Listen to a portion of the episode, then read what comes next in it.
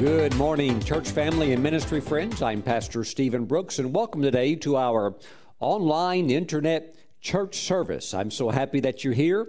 I want to invite you, why don't you grab your Bibles and just sit down with me and study the Word of God together with me? And I believe that God has fresh bread ready for you today to spiritually consume, which would be His Word, your daily bread. And I believe you'll be blessed. Praise God. We want to receive first the tithes and offerings and bring those into the storehouse of God, which is a, a part of our worship unto the Lord. Uh, let's do that by turning to Psalm 118. I want to bring out another revelation from verse 25. Uh, that the Lord showed me while I was in prayer. Uh, first of all, let's take a look at this verse. It says, Save now, I pray, O Lord. O Lord, I pray, send now prosperity. Well, we have talked about Hebrews chapter 11, verse 1, that faith is in the now. Now faith is. So it has to be present tense. You have to be in it right now. It's a now moment. Well, it's the same thing with now prosperity where it's something that God wants you to release your faith for, where you believe that you move into a phase of, as one Hebrew scholar called it, uninterrupted prosperity. Now, that's an amazing revelation that you can walk in the prosperity of God where it's never uh, it's never interrupted. It just keeps flowing. So david said save now i pray o lord o lord i pray send what kind of prosperity? Now prosperity I was praying in the Spirit yesterday and uh, got got over in the spirit with the with the Lord. Had a wonderful time in prayer, and as I was speaking in tongues and interpreting, I heard also send now prosperity, send sudden prosperity. And the Lord showed me that now prosperity is the same thing as sudden prosperity. Well, you may be thinking, Pastor Stephen, uh, yeah, I'd really like to come into now prosperity where, you know, prosperity is just flowing continually. Well, I believe that the Lord can tie you into that. And if it takes a sudden move of the Spirit, uh, or sudden blessing of God to get you up and running, the, uh, and so you're activated in it, then it's okay. God can do that for you. You know, uh, I, I learned to ride my bicycle when the first bicycle I had, probably when I was about six years old. But I've never I've never had to have any training or teaching after that. Once I was up and running, I've been up and running ever since. Now, it's been a while since I've ridden the bicycle, but I know that I could jump right back on it and, and ride again. Why? It's just something that was established in my life. And I believe that God wants to establish now prosperity in your life and if it's not there, then he can move it into your life. And if he does that, what is it called? It's called now prosperity that happens suddenly. You could also call it sudden prosperity. Praise God. There really is a place where you you live in the world, but God just he just blesses you and you pay your bills and uh, you know you, you're just moving forward you're doing the things god's called you to do it i'm not talking about just staying steady I'm talking about you're increasing, you're expanding, and that's what that's what now prosperity is all about. When something comes up, you have the ability to move into it, to move forward. Now there are things that require patience, and there are things that they're timing. So you know, there are some things you just can't jump into overnight because it, it may take a while to save for it. You may have to use your faith to get there. That's that's normal. But at the same time, with the Lord, you're also moving forward. You're moving forward. So I believe that now prosperity also has tied to it sudden prosperity. Woo! Praise God. And let me say this there's different levels of prosperity. And, you know, I, I know it can be exciting when you've been in a place of maybe just, you know, you're just happy to get all your bills paid. Maybe you, you, you never have known that. And suddenly when God starts doing it, you think, hey, this is pretty cool. I'm getting all my bills paid. And so that pressure's gone. And then you could even have some left over. But that's just introductory level with the Lord. There's, there's many, many other levels He can take you to that are beyond that where the blessing just gets larger and larger. And I believe that God can also suddenly move you into that next category of wealth, into that next realm. And I believe one of the keys there is faithfulness. Jesus said, if you're faithful over the little, you'll be, uh, that, that's a principle. If you're faithful over the little, you'll also be faithful over much. So the Lord looks at that. So as we bring the tithes and the offerings into the storehouse of God today, uh, uh, be faithful, be consistent, because God wants you to experience now prosperity, where you're always in a place of prosperity. Okay, you always have enough to do what God's called you to do, and you're also you're also experiencing those waves of sudden prosperity or you you suddenly come into now prosperity or you suddenly go into that next level of blessing he has for you. Wow. It's all tied together but you need to use your faith for it. Don't expect it to just happen. Uh, you have to have your faith uh, alive so that this thing is activated in your spirit. The, the word is a seed. I'm planting the seed into your heart. Now, you need to meditate on that. You need to be believing it that you're just always in prosperity. Praise God. Hallelujah. It's called now prosperity. When's now? It's right now. So you're just walking in it all the time. Woo! Praise the Lord. And really, really, you come back to the verse right in front of that. This is the day the Lord has made. We will rejoice and be glad in it. Yeah, it's easy, it's easy to rejoice in the Lord and say, Lord, this is a great day. I've got enough money to pay the bills. Hallelujah. And, and uh, Lord, if, if the money perhaps is not there, I know that you're bringing it in. Hallelujah. Woo, glory to God. And I tell you what, there is a very sweet confidence that comes from walking with the Lord where you just know God's got it. Hallelujah. That is an, that's an amazing thing. I think we'll talk a little bit more about that in today's message.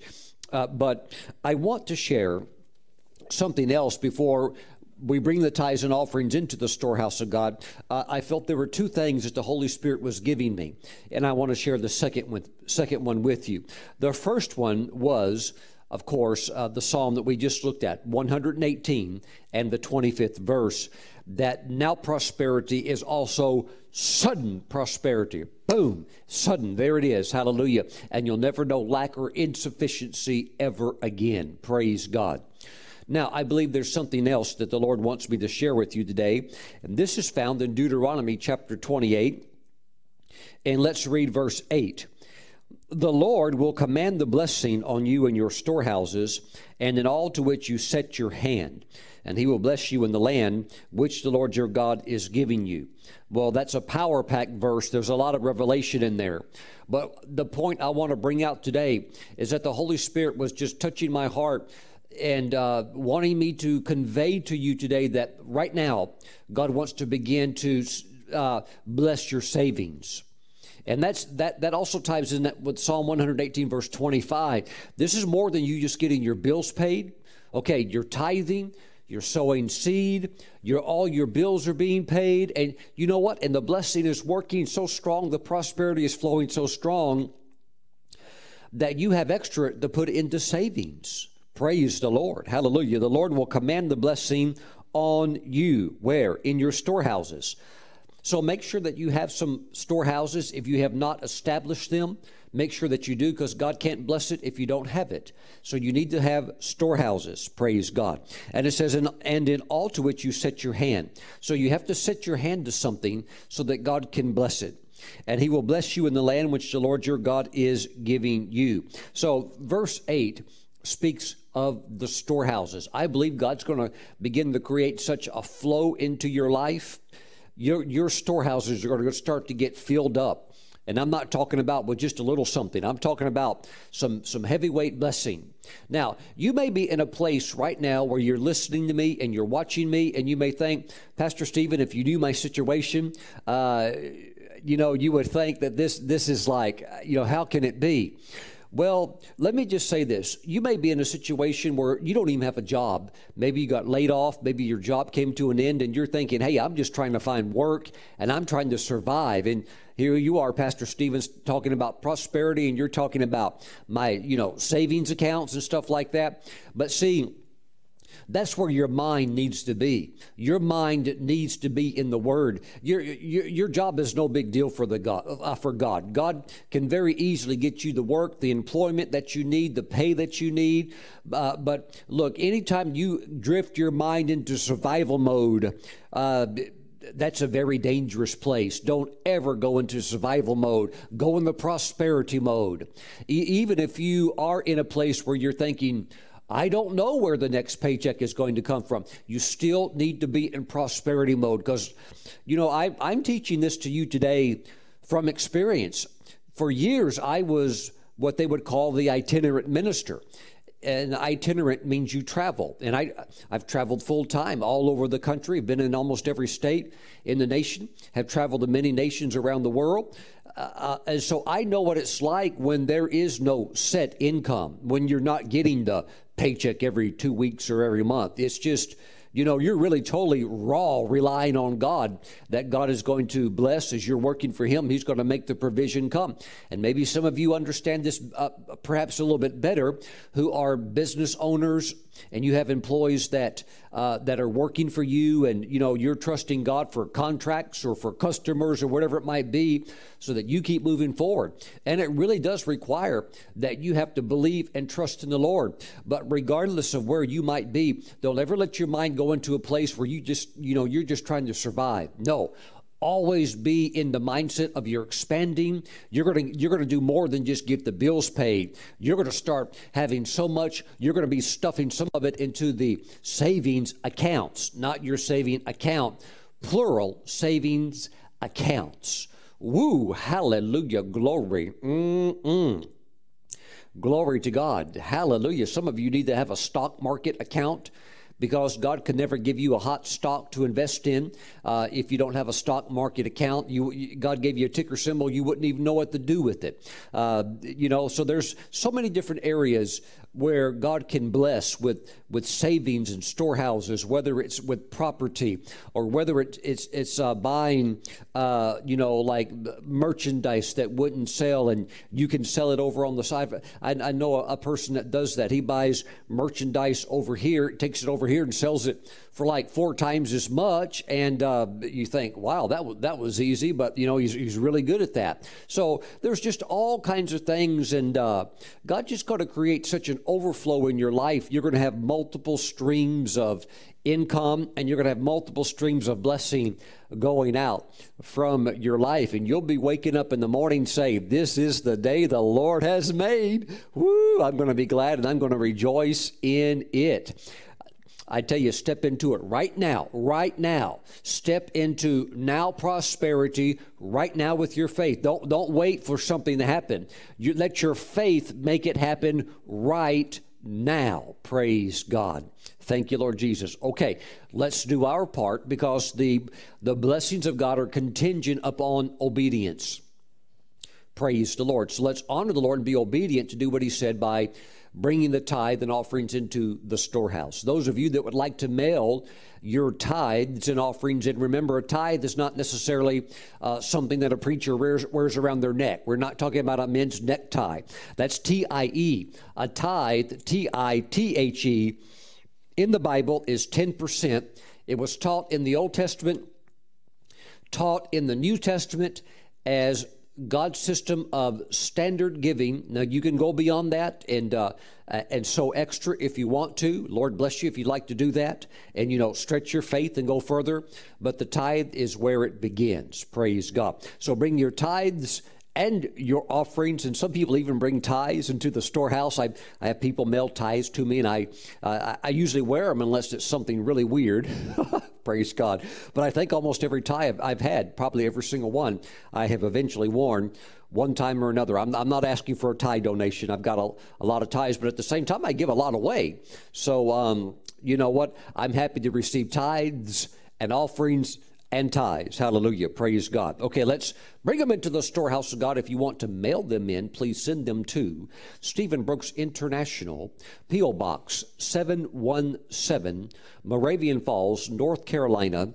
Our zip code here, 28654. Again, Moravian Falls, North Carolina, 28654. The P.O. Box is 717. Praise God. Now, if you want to bring it in online, which many of our international church members like to do, and those from out, out of state they like to do also, you can do so. Just go, go to the ministry website, stephenbrooks.org. There's a link on the homepage called Tithes and Offerings, Sow and Reap. And you can go there right now, anytime, day or night, because so many of you live in different time zones, but uh, the internet is always open. It's very safe, secure, encrypt, encrypted giving, and it comes right into the ministry storehouse. Those of you that would like to sow seed, we have special projects. The special project that we're on right now is available. It can be viewed on the ministry website. It's called, I think it's under the tab that says projects. Hallelujah. And we're going after a ministry hangar. Praise God. Uh, and that's not something you hang something on. That's a facility that you would put an aircraft in. I know you know that. You're smart. Uh, everybody watching is smart. But sometimes if you drift over and watch that maybe need a little, little explanation on certain words. Praise God. I get some funny emails sometimes. So I sometimes maybe I explain too much but you would know where I'm coming from, uh, sometimes from funny emails. Praise God. All right, Heavenly Father, we bless the tithes and offerings. That's that which is being sent in, mailed out, being brought in online. Father, bless your people with now prosperity. Right now, right now, right now, right now. No more dryness in the finances of your people. Now prosperity, sudden prosperity. Thank you, Father God. Let something hit them quickly, quickly, within days, and may they never taste lack ever again. Now, thank you, Father. Get them up into this and let their faith maintain them in this just like we learn to ride a bike and we just have retaining we, we can retain those uh, the memory of our muscles that would balance all of that. Lord i thank you for the faith muscle to get up and running in this and your word will hold it up for the rest of their, of their lives. Now we thank you father in jesus name that you're doing more than just causing your people to get their bills paid. You're prospering them in such a way that they can they can do tithes and uh, they can give gracious offerings and they can put money into storehouses. Ooh, hallelujah. Father, we thank you for the blessing flowing completely unhindered in a mighty way, flowing in a mighty way in Jesus' name. Right now, say, I'm blessed with the heaven's best and with the earth's best as well, in Jesus' name. Amen. Okay, today let's start in Deuteronomy chapter 28. Why not start in verse 1 since we have been uh, uh, hanging around verse 8 a little bit? Let's start there. And I want to talk today about pursuing the Lord, the path of God, uh, the quest to find the heart of God and His specific plan for your life, what that involves, what that entails you may be surprised to know. Let's jump into it today. We're in Deuteronomy chapter 28. We are in verse 1. Heavenly Father, as we go into the message today, we ask that your Holy Spirit would anoint our ears, our eyes, to see and hear spiritually and naturally, to grab the word, take it and apply it. Now, we thank you, Father God, for illumination, wisdom, and revelation flowing in the name of Jesus. Amen. See, I receive, amen. Verse 1. Now it shall come to pass, and, and you know, it always will. If you do your part, God will do his part, and it'll start coming to pass in your life. Now it shall come to pass if, well, the word if, it means there's there's a condition that has to be met. If you diligently obey the voice of the Lord your God. Well, the word diligently is not a light word. It's something that we have to ponder upon. Uh, to be diligent about something. You know, if you're going to be diligent about getting to work on time, it means you're not late, you're punctual. Uh, ideally, you're there early so that, you know, you're kind of walking into work relaxed. You got time to get your office set up, and uh, you know, you're at, when the when the time clock starts, you know, you're not over there, you know, disappearing to the bathroom for 20 minutes, which is what a lot of people do, and just as we say, milking the clock, trying to do all you can uh, of it's just amazing how much effort people make to not work. It's like if you put that same effort to not work into working, you'd be a lot happier and a lot more productive uh, productive person.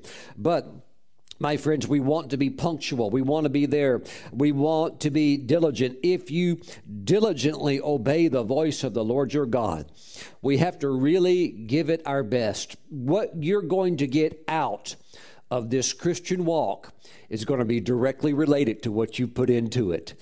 Oh, my goodness. Wow. Wow. Uh, I think we have been able over the last decade to decode some things through certain books that have been written that unveil previous mysteries, such as it used to be thought that, you know, like some people, they were either geniuses or some athletes just, you know, had the special ability.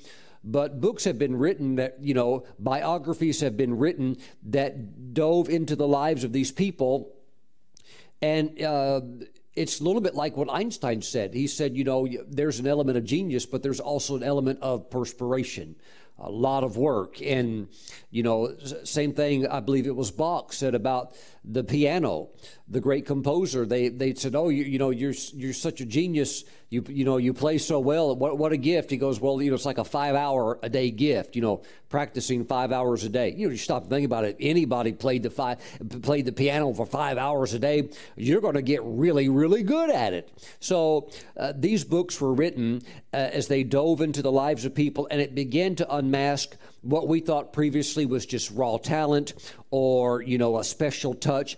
And there there can be a special touch because after all, you know, there are people that have the ability to sing, uh, you know, phenomenal opera, and you, you could train all of your life. And if you if you don't have that touch, uh, you're not going to be able to hit those high notes. You, you could train for 20 years. So there is an element of gifting.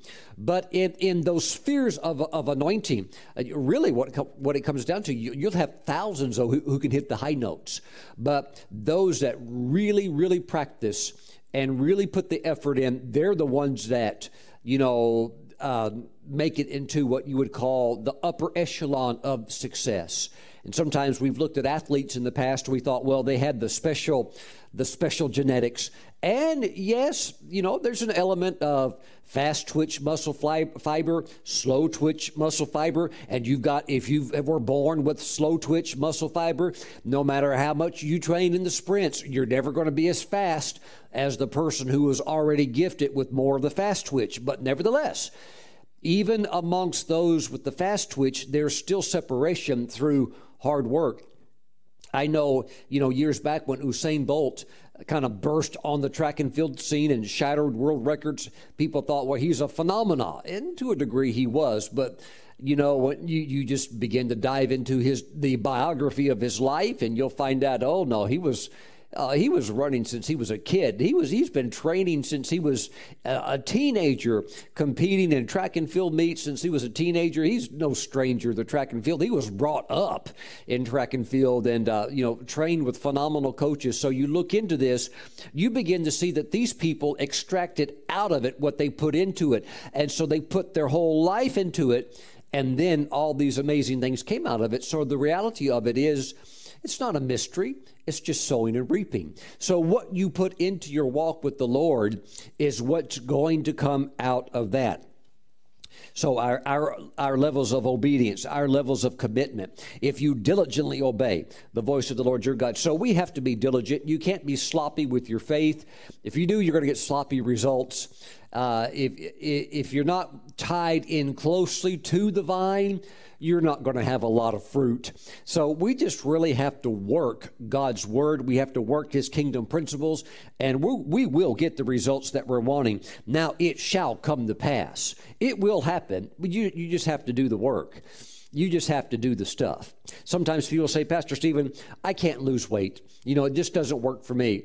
No, no, no, look, anybody can lose weight if you just do the right principles. There are no exceptions. There, there's, there's nobody walking around on the planet that has some kind of an alien body from Mars that, that exercise and proper nutrition will not apply to. It'll work for anybody. So if, if we are not seeing the things that we want, particularly today, I'm talking about your spiritual life, then we just have to keep working the mechanics of it, keep investing more into it, and it'll start to turn. And of course, when it starts to turn and you, you realize, wow, th- this works, you're just like, well, I'm, I'm, I'm going to put more, I'm going to put more into it. Because what's one of the greatest motivators you'll ever discover in life? Success. In other words, this is working. And when you realize it's working, you don't pull back. You actually get excited about it and you just dive into it. Okay, that's what I'm wanting you to do with the Lord. Now it shall come to pass, if you diligently obey the voice of the Lord your God to observe carefully all his commandments, which I command you today that the Lord your God will begin to do basically all of these things, verses 1 through 14, and they're all amazing. They're all phenomenal. And it's something that every believer can be experiencing in their life. It's what God wants us to get into. Is it easy? No, I, I would mislead you if I said it were. Uh, it will take everything. You have to be diligent. Uh, you have to give careful observation of all of God's commandments.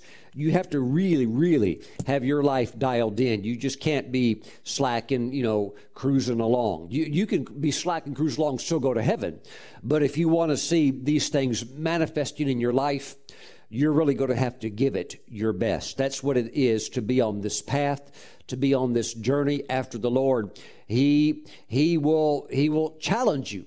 He will stretch you, and it is the most wonderful journey. Now, let's let's go further with this. I want to take you to Matthew chapter 7, and I think this will really help you. Matthew chapter 7, verse 13. Now, this is the Lord Jesus teaching. These are the words of the Lord. When I heard Matthew chapter 7, verse 13 and verse 14 taught in church, it was always preached uh, from a different angle. And I think the preachers tried to make it mean something that in the original text, Jesus wasn't making that application. Not that the preachers weren't preaching something good. I just don't think it was the context of what the Lord was talking about. So let me read it to you, and then let's let's try to pull out what Jesus is really talking about here. Enter by the narrow gate, for wide is the gate and broad is the way that leads to destruction, and there are many who go in by it. Now, watch this because narrow is the gate and difficult. Welcome to reality today of the kingdom life. Narrow is the gate and difficult is the way which leads to life. And there are few, there are few who find it. Okay, so growing up in church, I was taught by the preacher a good preacher, that the Christians are the one who get on the narrow path and the sinners are on the wide path. And so the wide path leads to destruction, separation from God. You lose your soul, you go to hell. And the Christians get on the, the righteous path, they end up going to heaven. You know, sounds good, everybody's happy, everybody shouts amen. I think I think that's nice, but I think the true application of this is different. First of all, I believe he's speaking to the Jewish people at that time, the people of God, the covenant people. And so it's like Jesus talking to the church people. Uh, and let's see what he would say to us. Enter by the narrow gate, for wide is the gate and broad is the way that leads to destruction. So I know a lot of Christians who are saved, who love God, who are washed with the blood of Jesus, they're going to heaven and life is just beating the life out of them. They, it seems like they're defeated on every side. They struggle with their finances. They're discouraged. They are they're, they're, they're sick. They're struggling in every area. And you're just like, what in the world is going on? You, you're supposed to be uh, on the way to heaven. You're born again. Why is there so much destruction? Why? Because they are on the Christian path, they are on the way to heaven, but they've never come into the narrow path. Wow. Praise God. Hallelujah. There's a lot of believers. I, I don't think you should look at the Lord's kingdom as being this little rinky dink thing with maybe just a few hundred thousand saved. No, the, the church in Antioch um, excuse me, in, in, Ephesus, where Paul preached at, uh, established that church, that church had over 100,000 members. And, you know, the, the church in China with millions and millions of members, church in Africa with millions of members, and, you know, uh, uh, the church in America you know, uh, you know, we have a, there's a lot of believers in America. So worldwide, you know, this is this is hundreds of millions of Christians. So I don't I don't think we should look at hundreds of millions as some kind of little bitty narrow stream. But what I'm trying to say is if you want to get into the real blessing of God, then you're going to have to really realize that's a narrow path. But that's the only path that leads to the life, the life of God. Because there's a lot of Christians, they're going to do their own thing. They don't care what the scriptures say. To a certain degree, they're just happy they're saved, but they want to live their own life. They want to do their own thing. Oh, yeah, yes, they want to go to heaven. Uh, yes, Jesus is their Lord to the degree that uh, they'll obey Him on what we would call the basics. But um, you know what? There's just uh, they just want to cruise. They're just happy to go to heaven, and that's okay. But that's a very, very bumpy journey. Uh, that's a journey where you're going to have you're going to have a lot of things experienced in your life, very hard, even puzzling things because you're just not walking with the Lord closely. Wow, praise God. Mm-mm. Enter by the narrow gate. Okay, so this is what happens for those that don't. For wide is the gate, and broad is the way that leads to the destruction, and there are many who go in by it. There are many Christians who are on the way to heaven and they're just getting pounded by the devil the whole way. That all kinds of all kinds of bondages all kinds of addictions all kinds of secret sins and some of them aren't even secret. Just i mean they're like the walking wounded. Why? They're on the wide path. Oh they're they're they're going to heaven. But um, it, it's just a path where hey that's not god's best for your life. It's good that you're saved but no that's not god's best for your life at all Let's get on to that narrow path.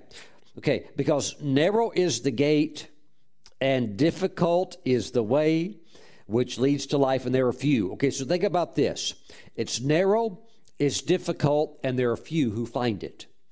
Well, why should I get on that? Because that's the only one that really leads to life. Wow. Jesus said, if you lose your life, you'll find the real you'll find it. You'll find what? The real life which is only in him.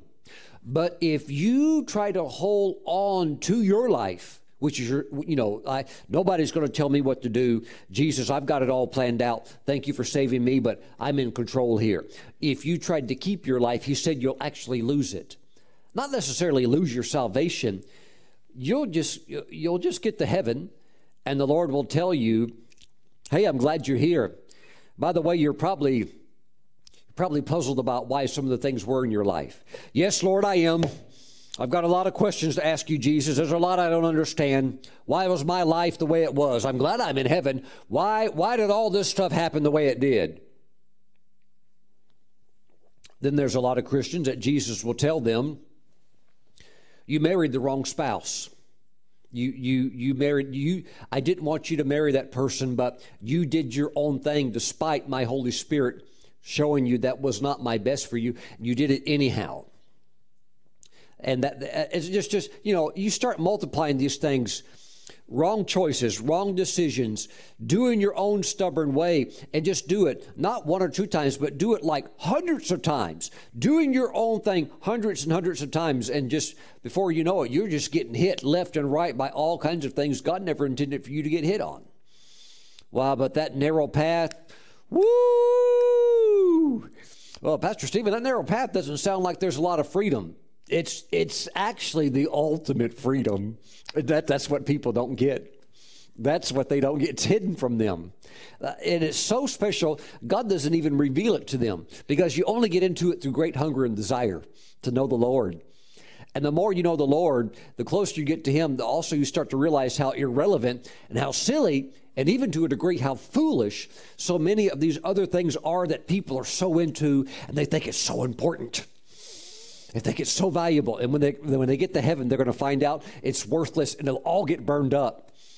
They, they actually think they're going to get rewarded. They have no idea that what they're grabbing will actually all be burned up and they'll be left holding nothing. Why? It was all their own life. It was all their own life. It was all their own thing. Wow, praise God. They never went through that narrow little gate and got on that narrow path where the where the Lord controls your life so thoroughly that it's like your horse and Jesus is the rider. And all he has to do on your rein is not yank you because you're kind of some kind of a stubborn Christian. No, he just gently, just gently like lifts the rein. And you're like, oh, we're going to the left. Oh, he just gently lifts the rein on the other side. Oh, I need to go this way, follow the Spirit, go over here. Woo! Hallelujah. You, you start walking real close with him, it's just like that. It's just like that. He will lead you with such a fine nuance of the Spirit that um, uh, it, uh, it, it is a very, very narrow walk, and you'll discover life. And you'll laugh, you'll be so happy, you'll laugh. It's almost like the Christians who feel sorry for missionaries. Oh, so sorry that you have to go over there and tolerate those rough conditions. They, don't understand that the missionary, that he or she is having the time of their life. Uh, is, there, is there an element of laying your life down? Yeah, but you do that, you find, wow, this is where real living is really at. Hallelujah. And there's others that God says you're not to go to the mission field. You're to go to the, you know, to the um, uh, the financial centers of the world, and you're supposed to generate wealth or whatever it be. But you still, still, if you submit to the Lord, He's still got you on a close walk. A very, He's got you dialed in. You just can't go running off doing your own thing. Hallelujah. Wow. Glory to God. Thank you, Lord Jesus. Narrow is the gate, and difficult is the way that leads to life. It does lead somewhere, it leads to life, and it's the ultimate life in the Lord. And there are few who find it. Let me say it like this there's few Christians who find it. Some of you, this is hitting you as a revelation. You think just all Christians walk in it. Yep. All Christians walk. No, no, they don't. There's few who find it. Uh, I can prove it. Just look around. Look at all the Christians. Look, look at all the Christians. Uh, there are few who really walk with the Lord. I'm talking know the Lord or, or just com- content, complete, happy, not jealous, not insecure, not greedy. You know, not, not all, as we would say, tore up from the floor up and messed up. No, they're just, they, they're, they're, they're solid. They're solid. They give their word and they'll keep it, even to their own hurt. They are just rock solid. They're dependable. They're there and uh, they're on the word. They're integrous. Uh, it's just what, what's going on? Narrow path. Narrow path. And, and watch this can flow with the Spirit, love God, speak in tongues. You know, just got, got, got the whole package. So this, this is a very narrow walk. Uh, and I think that will help you to understand not everybody's trying to climb the mountain to get to Zion. Some are content to camp at the bottom.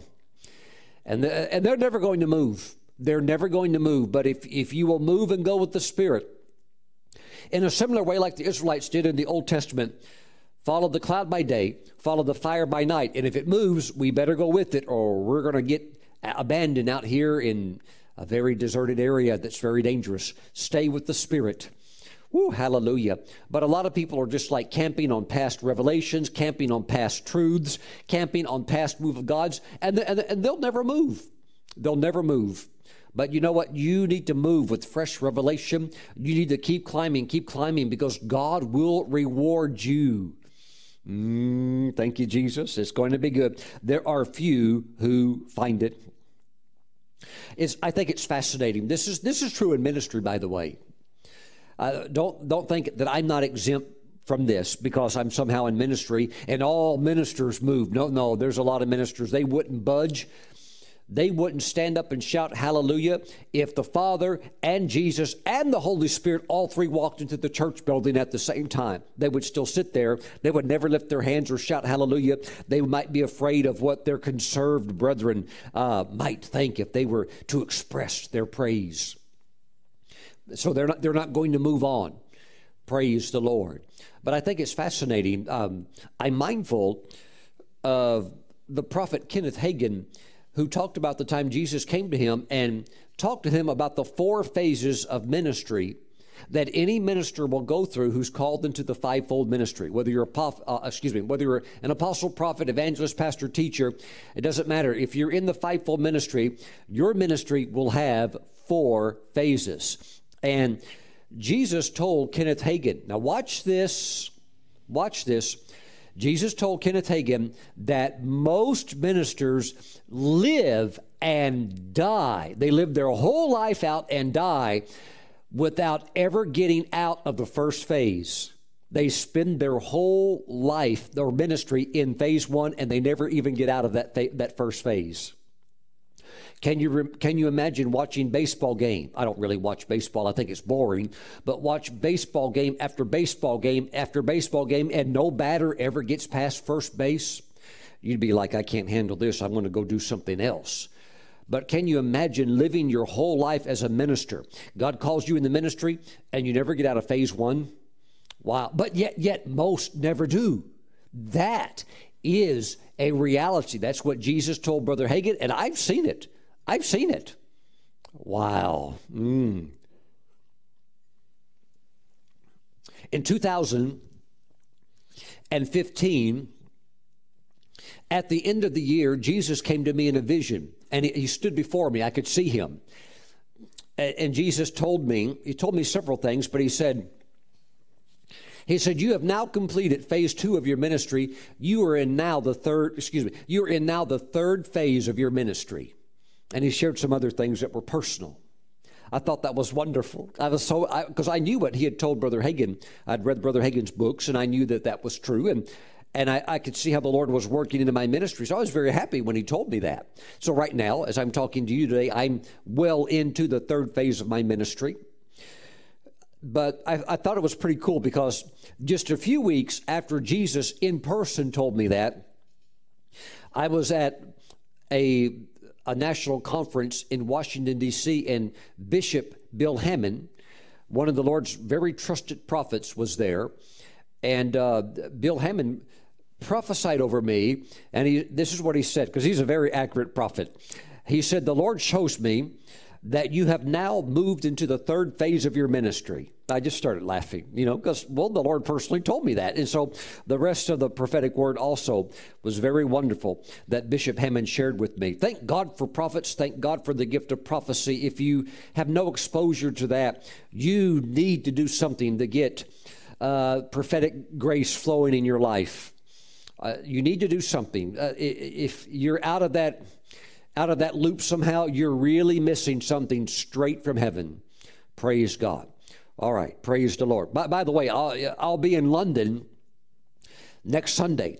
Okay, so I'm ministering to you today on Sunday. Next Sunday, Friday, Saturday, and Sunday, I'll be in London ministering. So if you're in the UK, come on to the meeting. I'll, I'll be ready to prophesy. I'm, I'm, not just coming to look around, I'm coming to minister the word of God and to prophesy. Praise God. So get into the meetings and have a good time with me. Praise God. There in London, England. Praise God. So, my friends, um, not everybody is on that narrow path, not even ministers. Oh, they're on the way to heaven. They're, they're not on the way to hell. Okay, they're on the way to heaven, but there's a lot of ministers that just, you know, they'll just cruise. They're just happy. They're happy where they're at. They won't really pursue God and won't maybe really preach on certain topics because it's not popular or, you know, they just don't want to, they just don't want to go for it for whatever reason. They'll get to heaven, they'll reach heaven, and they'll wish they had. They'll wish they had. Here's the thing. Here's the thing. Like it says in the book of Ecclesiastes, where a tree falls, there it lays. And I've been out in the forest before, walking way out in the forest, and it's only rare. Maybe I've only had it happen three times, where a huge tree, you know, I, have walked in the forest countless times, but maybe only about three times has this happened in my life, where a very huge old tree that is so old, it's lived its life out, it just falls over. Maybe it was 200 years old. Maybe it was 175 years old, but it was old and its life is over and it just collapsed. And it was, and I've, I've seen it and I've heard it, but you know when it falls, it's not getting up. That's, that's it. It's a wrap. And trees have a symbolic meaning of people. When your life is over and you go to heaven, I'm talking to you Christians, when your life is over, you don't get a redo. Okay, it's a wrap. And the way you lived your life now determines many, many things of how eternity is going to be for you. Praise God. Now, if you just made heaven and made the lowest levels, it sure beats going to hell. Praise God. And heaven is awesome. But to get to heaven and to then realize, wow, I could have done a whole lot better. It's too late. It's too late. You, you, you can't go back. So that's why right now, you must empty the tank. Right now, you must relentlessly pursue God with everything in you. And you'll be so glad you did. And you look, you, you can't look and gauge it by what others are doing because you may be in a, in a place where there is a lot of spiritual apathy or lethargy around you and there's not a lot of movement. You can't let that be your standard. You must go. You must run. You must begin to ascend the mountain of God and aim for Zion. You must really go after God with everything you have, and you will be rewarded. You'll have the light, you'll tie into the life of God here, and you'll get so happy you'll start laughing because you discover the true life really does flow from the vine. And when you're grafted into that, it's just it's, cra- it's a crazy good life. Wow, even with everything that it brings, with everything that it brings, it's just like, it's just absolutely an amazing life in the Lord, but you only find it in the Lord. You'll only find it really, really closely walking with the Lord. And, and don't try to talk the religious ease or the Christianese or the lingo and just spit the words out if you're not really walking it because your words will be empty and you'll know you'll you'll know it and you're you're, you're it is not see it still won't produce. It has to be real. It just can't be a, a, a voidless, empty confession. It has to be real or it will have no power in it. Praise God. Lord Jesus, we give you praise. Because narrow is the gate and difficult is the way that leads to life, and there are few. There are few, I'm going to say it contextually, there are few in the church who find it. Glory to the Lord. Glory to the church. Uh, glory to the Lord. There, there was one church I'm thinking about right now that a prophet was speaking of that had a move of God that in some ways was not that well known, but it was a phenomenal move of God in that church.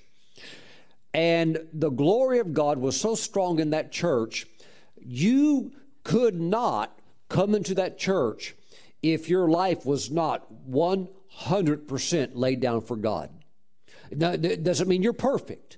But you could not come into that church and, you know, having, you know, living a life of carnality. It just too much glory, uh, it just too hot, too hot. And, and there's too much uh, prophecy going on too, where everybody in that church, if you're doing something that's not right, it would get exposed in every single meeting. In every meeting, either through the pastor's preaching or through, it's like the whole church got turned into prophets. And everybody could just read everybody, anybody's mail. The, the adults could, the kids could. But the glory was so strong, you, you, just, you would be so uncomfortable if you were not just totally sold out to God. Mm, thank you, Jesus. Minds, reminds me of the time that Smith Wigglesworth had some men come, he invited some men, ministers to come pray with him. And as they started praying, the glory of God came into the room. And it got so strong that the ministers couldn't stand it and they started leaving. They started leaving. And everybody was there with uh, uh, except for Wigglesworth. Wigglesworth was there, excuse me, and just a few people were trying to hang on. And eventually, the glory got so brilliant and so phenomenal they could they just left the room. They couldn't stand it.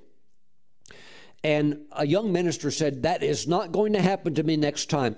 Next time, I don't care what happens, I'm staying in that room and I will not leave for anything. Well, uh, Brother Wigglesworth called another prayer meeting just with some ministers. They all come back into the room. This was a different time. They start praying. Here comes the glory, and it just it just gets too incredible, too much of God in the room, and they start leaving. They start leaving. And that minister, that young minister, is trying to hold on. It was just too hot. Couldn't do it. He had to leave. he, he had to leave. Why? Had things in his heart, areas in his heart that when the Lord comes, Oh, it's just too bright, too much light, too much glory. Mm, and he and he had to leave, and before you know it, the room's empty again. The only one that could stand in it was Wigglesworth. Praise God. These are things that there's some people that you're watching me. You're you're a believer. You're watching me. You you you've never ever experienced this in church. You've never experienced in your life. You almost have no idea what I'm talking about. It's almost like I'm telling stories from a lost generation. But my friends, I'm talking about what you can tap into right now by beginning to go after God with all of your heart. I want to give you a few things that will really help you with this and get you tied in to the narrow path walk where God reveals himself to you. It is an amazing experience. I pity those that don't know it. I have compassion on them. They they're just they're on the wide path getting banged up, getting in all kinds of spiritual wrecks, all kinds of goofy things, uh, taking wrong exits and detours in life that God never told them to do, and and losing their joy. But my friends, I want you to be on that that narrow path. I want you to find it and never ever get off of it. It's the path of life. Not not not not the path in context of your salvation experience, but it's the path of the fullness of the salvation life that God has for you here. And you'll be so happy. And you're really, you will really know the Lord. Praise God. I'm trying to share a lot today. I'm trying to share a lot. There's so much I could share with you. You know, as I was getting this message ready, I thought about another another prophet. More of a teacher, but he, he is a prophet, and that would be the teacher, the man of God, John Avanzini. And he is the man that God used to bring forth the revelation of the 30, 60, 100 fold return to the body of Christ. And he received this revelation when he was in a large conference ministering overseas in the nation of Nigeria. And Jesus came into the room in a vision and revealed to him what you would call the laws of the 100 fold return why it doesn't work for some what it would take for it to work in the life of a believer and you know just kind of out out uh, outlined that so that Brother Avanzini could teach it. But, uh, but something fascinating is that Jesus told him in that vision that in order for the 100 fold to work, then the giver has to give exactly the, the amount that the Holy Spirit reveals to them or impresses upon their heart.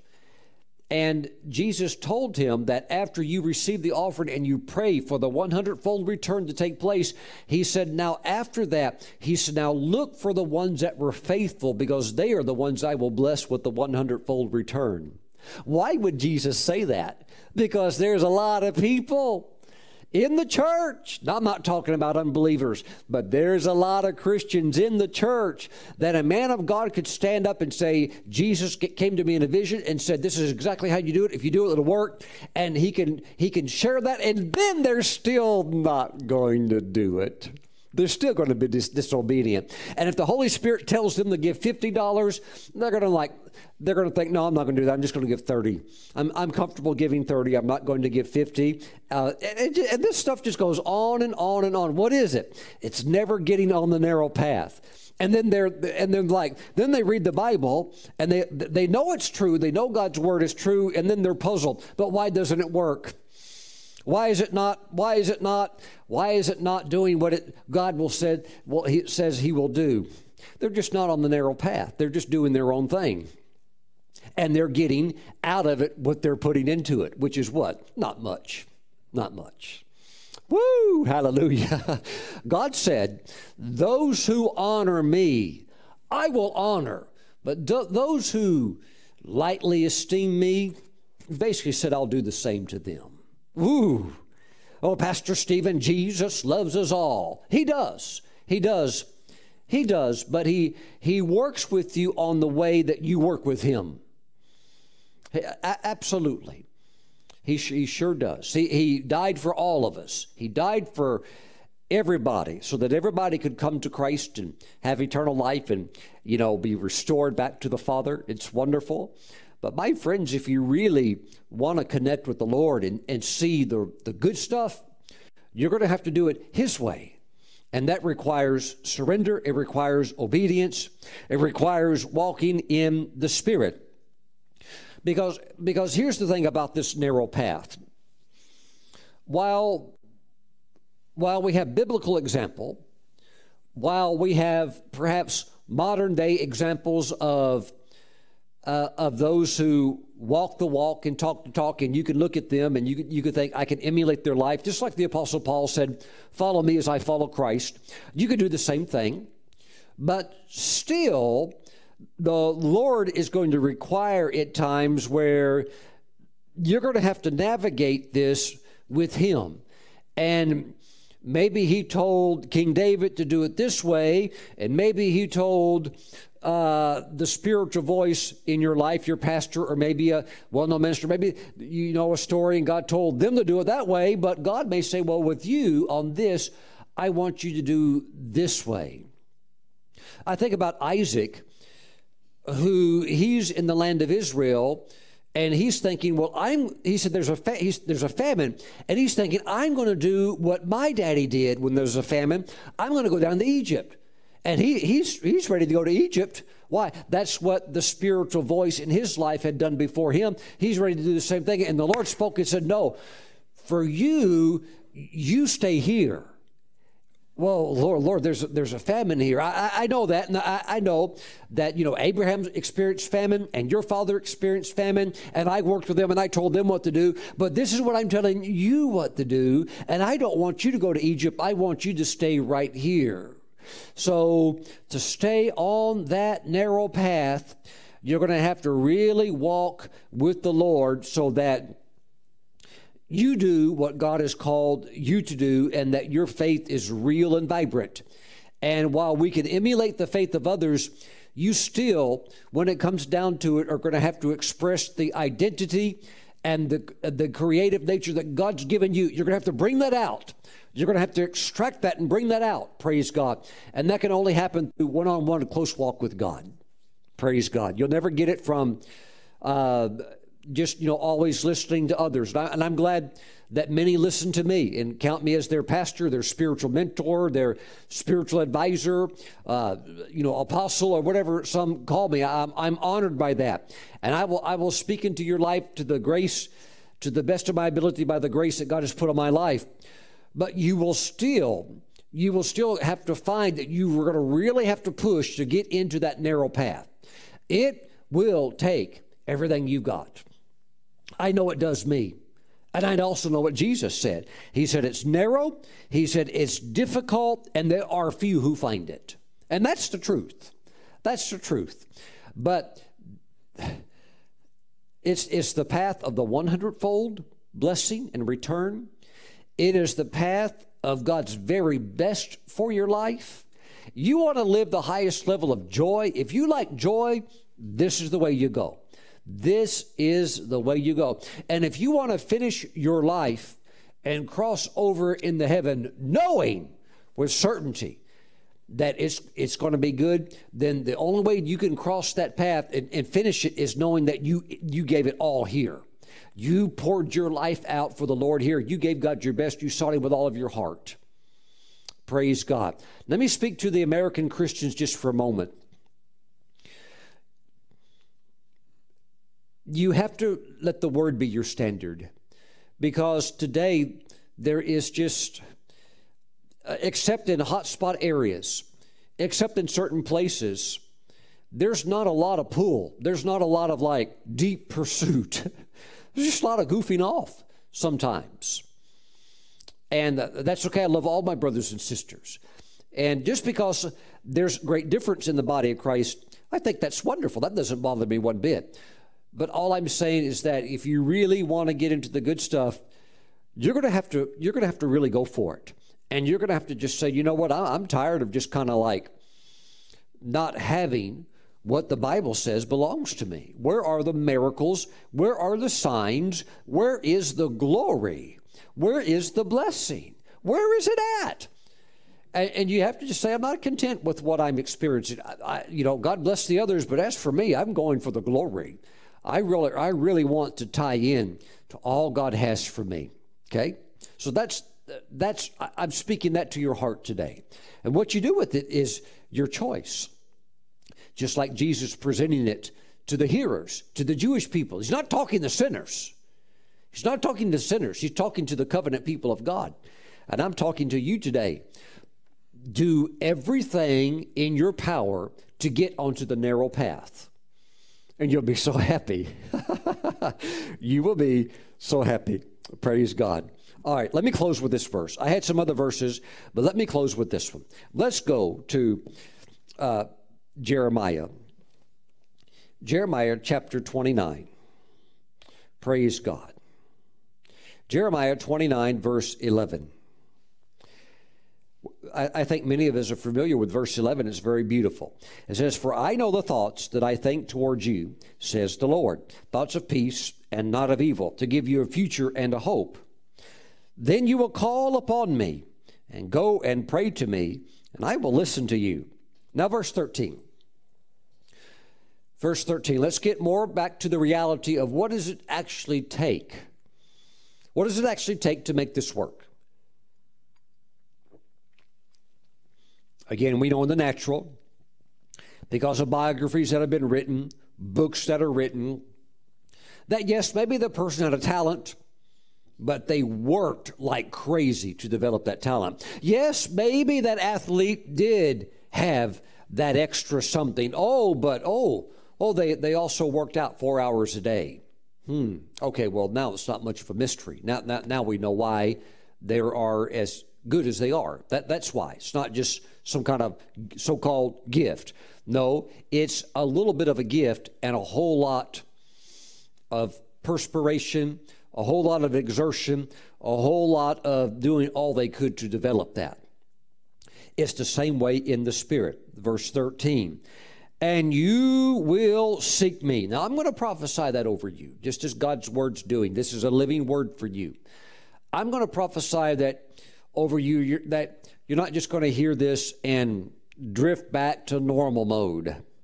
I think when you get to heaven, you would be disappointed. Not, not, not that, that you know there's any sorrow in heaven, but I think you would realize, while I could have done a lot more. Why, why did I? What was it about it? What what kind of influence was, was I under that almost like drugged me, where I was like spiritually put to sleep? What kind of intoxicant? What kind of inebriation of the world system uh, was kind of like putting a spell on me, where I just didn't really care about drawing near to the Lord. Well, my friends, I'm going to speak this to you today. You will seek the Lord, okay? In verse 13, and you will seek me. I'm prophesying that to you. And you will seek me and find me. Ha ha. You're going to find God. Pastor Stephen, I know God, I'm saved. That's not what I'm talking about.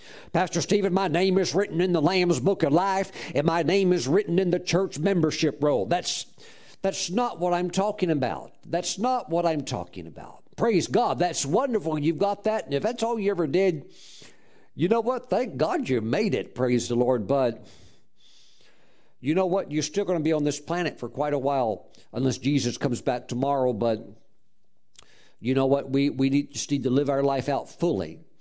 Praise the Lord. So you really need to go after God. And you will seek me and find me. When? when you search for me with all your heart. When instead of watching two hours of TV at night and then going to bed, you turn off the TV, as hard as that is, I know, I've got televisions also, and instead you go pray. You just go pray and spend time with God, or just read your Bible, or you just, you know, you, you just do something spiritual. Praise God.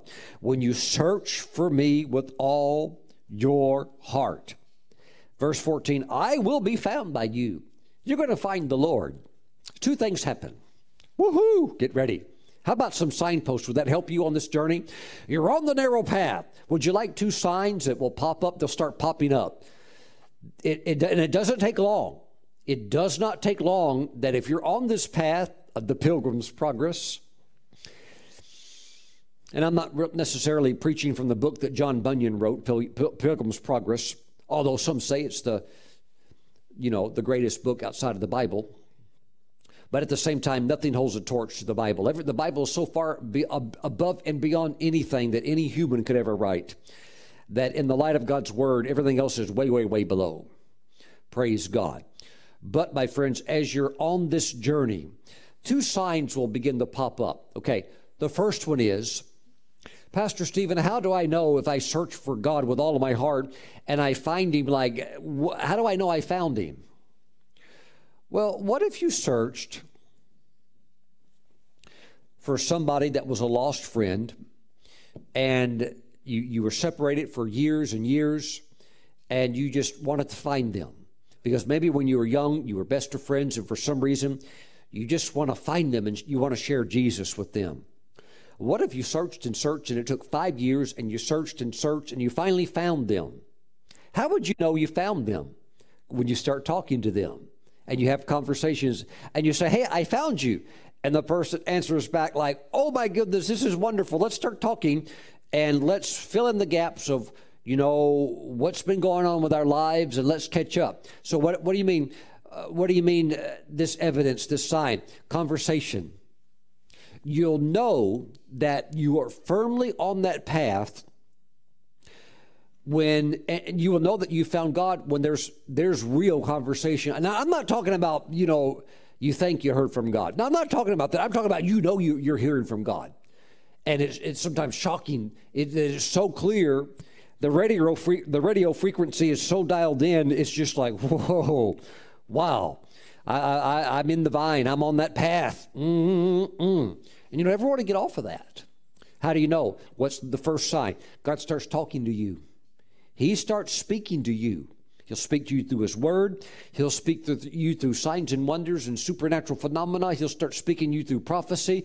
He, uh, it's like it's like He'll start framing your world with a poetic, prophetic anointing, and he, he he'll he'll talk. And I'm not talking about you just trying to fabricate stuff. No, I'm talking about it comes when you're not even looking for it, and it comes so clear you can't miss it. Pastor Stephen, I, I sure would love for that to happen to me. You'll you'll never you'll never know it. You'll never know the life that's on that narrow path it, unless you go for it with everything in you, because that's what it takes. There's no other way to get on it and to stay on it. It will take every bit of your focus. And I, I look, look, I'm married. I've got children. You know, I, I, answer emails, I make phone calls. There's never a day when there's not something to do. There's not, there's always too much to do. But even with you know all the efforts that we make, but still, even with that, I still I have to stay on the main thing, and I do and it ta- but it takes everything I've got, you know, that the extra time and uh, you know, laying aside other things that a lot of other people do. That I, I just say, Lord, I'm that that would be a lot of fun, but Lord, I've only got one life. I've only got one life, and I want to live it all out for you. Praise God. And so when you get you get on that path, number one, He'll start talking to you. That's that's how you know. Number two, this one's big. Now watch. This is when it all starts to work. He starts talking to you, and number two, which is right after verse 13, verse 14 I will be found by you, says the Lord, and I will bring you back from your captivity. Okay, the signpost. Number one, God starts talking to you, and you and the Lord, I mean, you're tight, you're dialed in. You're, you're talking to him, and he's talking to you.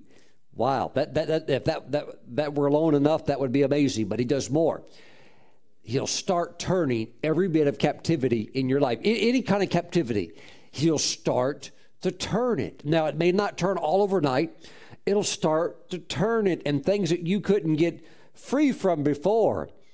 Well, hey, you're too close to him now, and all that stuff starts to come off of you. Woo! It just starts to come off of you. He'll start turning anything that would be any form of captivity, uh, ways of thinking, ways of behaving, ways of talking, things that do not represent the mature image of Christ in you. He'll start turning all of that. Um, bad habits, uh, uh, sinful things that perhaps you know would be consistent stumbling blocks before, it just it just all begins to go. All begins to go. It's the most it's the most incredible thing. But it, it'll it'll take a lot out of you. But it, Jesus just keeps pumping more of his life back into you and the journey continues. The journey continues. And you will you, you will just go up the mountain. You will go up the mountain. And what will happen? You'll begin to realize I'm so glad I didn't camp and settle down there. Oh, I, I love my brothers and sisters that settled down there, but that was never my destiny. I'm so glad I kept climbing. I'm so glad I kept moving with God and kept pursuing the Lord, kept pursuing the Lord, and stayed on the narrow path. Wow. Glory to God. Is it difficult? Yes, Jesus said it is. But that is the path of life. Praise God. But that is the path where the Lord talks with you openly, clearly. And that is the path where He turns your captivity. Now you're actually living the Christian life that so many know can be lived, but they're they're they're not living it. And you can look at their lives and you're telling it's not working for them. But that, that's okay. Maybe they're happy where they're at. That's okay. We can present it, but it's up to them what they want to do as far as response. But I like what Joshua and Caleb said as far as me and my house are concerned, or from you know a technical perspective, context, as far as me and the tribe of Israel that I belong to, we're going to serve the Lord. I, I, I, don't know about the rest of you, but I'm going on with the Lord. Praise God. I know who I'm speaking to people today that you're not satisfied with status quo in the church. You thank God for the church, you love the church, you belong to the church. And I and I, when I when I say church, I, I'm speaking on the internet to a to a broad spectrum of believers. Because there are believers that follow me that are in the spirit filled church, charismatic, Pentecostal church. There's people that watch me that are Methodist. There are there are church members who are Catholic, who who watch me, and uh, and, and so but but these are people you've called upon the name of the Lord and He has saved you. You belong to the Lord. But you're so hungry, you're, you're starving for God. You're just the kind of person that Jesus loves. And He's wanting to take you into that, that deeper life experience. And so I love all my brothers and sisters in the Lord. But I tell you what, um, I just know God's got a lot for us, and we must we must pursue the Lord with all of our heart. When you do that, you'll find Him, and then the journey really begins. Praise God. Lift your hands. Heavenly Father, I pray for those that are watching today.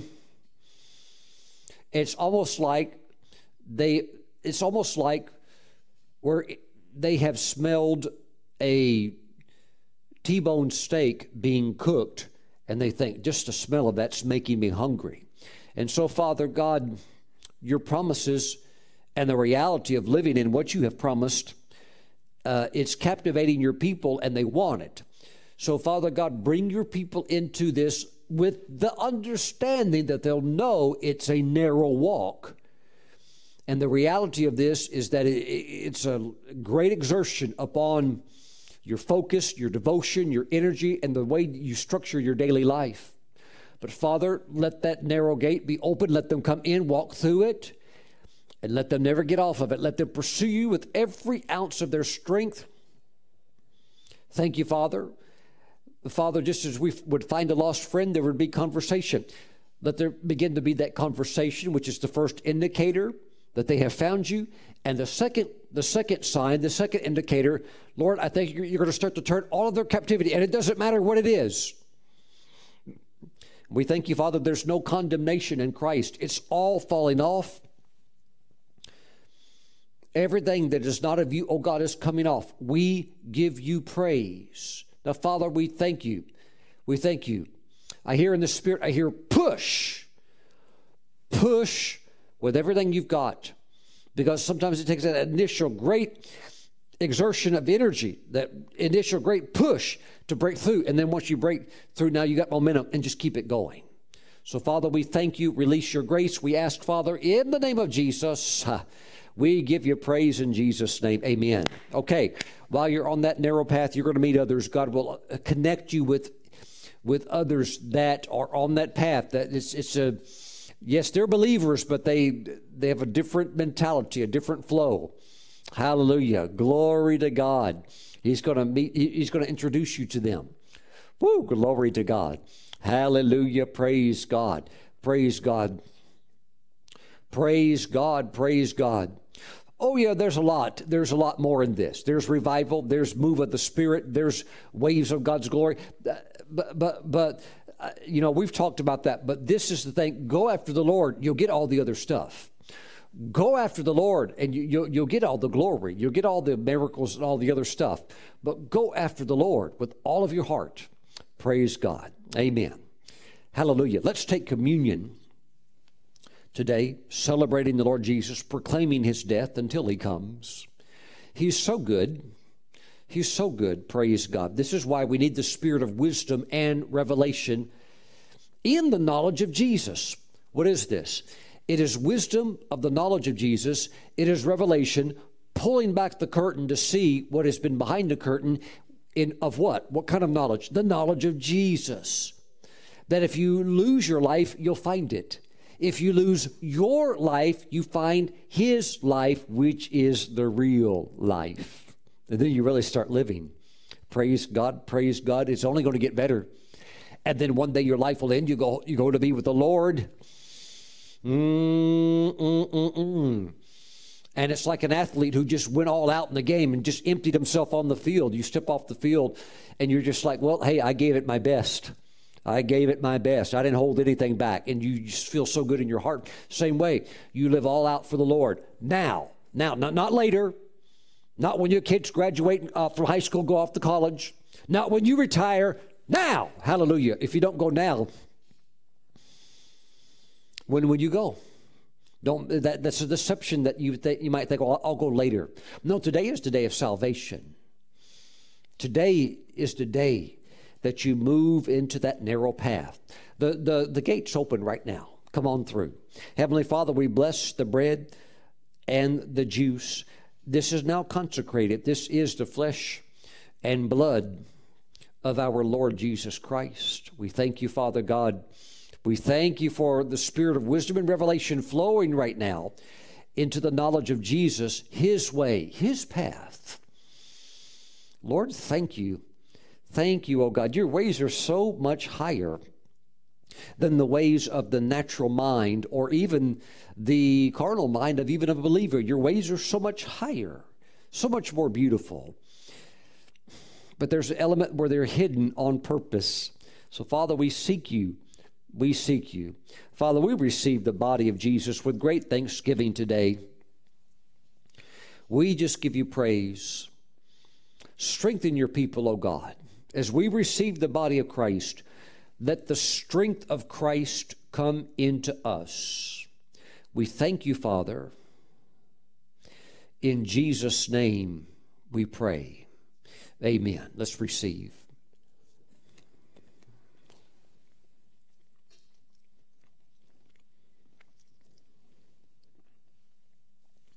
Praise the Lord. I'm thinking right now about the beloved saint, Padre Pio. Uh, if you're evangelical, maybe you haven't heard of this great man of God. His prophetic ministry lasted exactly 50 years. He, God called him into the prophetic ministry, and that, that ministry spanned 50 years. And God gave him, uh, he was in the Catholic Church, God gave him the supernatural sign of the stigmata and he had the nail, the nail, just like Jesus had the nails pierced through his hands with nail holes in his hands. Uh, Jesus gave that grace to Padre Pio. And that was the path that Jesus had for his life. That was that was the blessing Jesus gave him to be a a witness to many people, and he, he had very strong gift of the word of knowledge. He could, he could, as the Catholics say, he could read your soul, or as we say in Pentecostal churches, he was operating in the gift of the word of knowledge, supernatural knowledge, knowing past, present events about people's lives. But Padre Pio said that that gift, in some ways, for him was like a public crucifixion because there were skeptics and scoffers and mockers, even within the church. And he said it was just like he was crucified. Oh, but it still blessed millions of people. Millions and millions of people were blessed through his ministry, and millions are blessed today.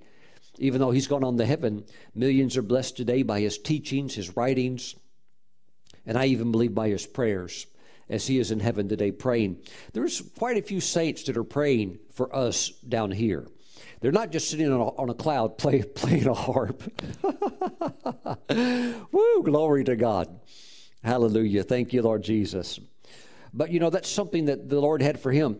That was a good example of him losing his life of just wanting to be a good Catholic priest and, you know, pray for people and stuff like that. And, uh, you know, but no, God said, if you lose your life, I'll give you the, the life that I have for you, the plan that I have for you, the blessings and the gifts that I have for you. And if you take that, many, many people will be blessed. Well, he took the right path, he took the narrow path. And because of that, it has certainly blessed my, my life. I probably have read 12, 12 books on him, you know, some of the books that thick. And uh, a great, great man of God. What a wonderful man of God. But you know, stop and think about that just for a moment before we receive the blood of Christ. Um, what if Jesus wanted to give you the stigmata in your hands, where you have nail holes in your hands? Stop and think about how that would absolutely, totally alter your life. How would, how would your family react around you? Hey, how you doing? Hey, what's that in your hand? There's blood coming out of your hand. You're, there's a hole in your hand yeah, that's uh, that's uh, some people are going to say bye bye. What would your best friends do? Hmm. Hmm. Thank you, Jesus. Very, very interesting, these things. What, what would your employers think? Hey, I'm here to work today. Hello, how's everybody doing? Hey, what's that in your hands? Uh, we don't think you can work here anymore. Well, God's not going to give something like that to you, probably, because that's not His plan for your life. But whatever his plan is, whatever that plan is, you'll never know it until you get on the narrow path. You'll never know it. You'll never know it. Most ministers live their whole lives and die without ever getting out of the first phase of their ministry. This runs across the board in the Christian spectrum. It's not just in ministry, but most believers, they never even get onto the narrow path. Jesus said there's few who find it. Praise God, I believe you're on it by God's grace. Hallelujah. And you'll embrace you'll embrace whatever it is that God has for you, whatever that cross might be. Take up your cross, Jesus said, and follow me. Uh, I, I, think this is actually rooted in a true vision that a man had one time. I can't remember the minister's name, but he was procla- he was not proclaiming, he was complaining he was complaining to the Lord Jesus about the cross that Jesus had given to him. Jesus, he said, Jesus, the cross you have for me is too heavy. I can't bear it. You've chosen the wrong person. It's you're asking too much of me, and it's causing so much difficulty in my life, and I don't like it. I want a different cross. So one night, the Lord Jesus took him to heaven in a vision, a night vision. And the Lord met him there and said, I understand through your prayers that you're not happy with the cross that I gave you. He said, That is correct. That is correct. He said, I want something easier, Lord. I can't handle this anymore. And the Lord said, Well, come with me. I, I have a room in heaven where you know there's a lot of different choices for uh, of crosses. And he, so this minister came into this room with Jesus. It was like a giant warehouse, and there's crosses. There, there, he said there were crosses that were so big they, some of them looked like they were hundreds of feet high. And those were crosses that were assigned for certain people to carry in life. And the minister was like, Lord, those are def- definitely too big. I, I, see those, but I don't want anything like that. I'm here because, you know, you've brought me here to uh, pick something that I'm comfortable with, and I certainly don't want anything like that. And this minister noticed a real small cross over in the corner that seemed uh, comfortable, that would seem something that would be bearable for him, that would seem something that he certainly wouldn't struggle with. And he said, Lord, he said, that one over there in the corner, I want to take that one. I, I want that one. And the Lord said, he said, no, you don't, you don't want that one. The minister said, well, why? Yeah, well, sure I do. He said, why would you say that? The Lord said, well, that's yours. That's the one you brought. And the angel set it over in the corner. He said, that's the one you're trying to exchange right now. Woo! Praise the Lord. Amen. The, narrow, the narrow path will require everything to stay on it and to walk it and to reach your fulfillment in Christ. Father, we thank you for the blood of Jesus. We celebrate the, the communion because it's through communion that we proclaim the Lord's death. And it's through our identification with his death that the power, his resurrection power, is released back into our life. Hallelujah. So the more we lose our lives, the more of his life we find. Father, we thank you that he is divine and we tie into him and receive his life now as we receive his blood. Thank you, Father. Let us now drink the blood of Jesus. Hallelujah. This is good. This is good. Hallelujah. Kingdom giving. Don't get off that path because maybe you think your path is not popular. Don't get off that path because, you know, maybe you think at times it's lonely. Don't get off that narrow path because, you know, um, people might give you a funny look every now and then.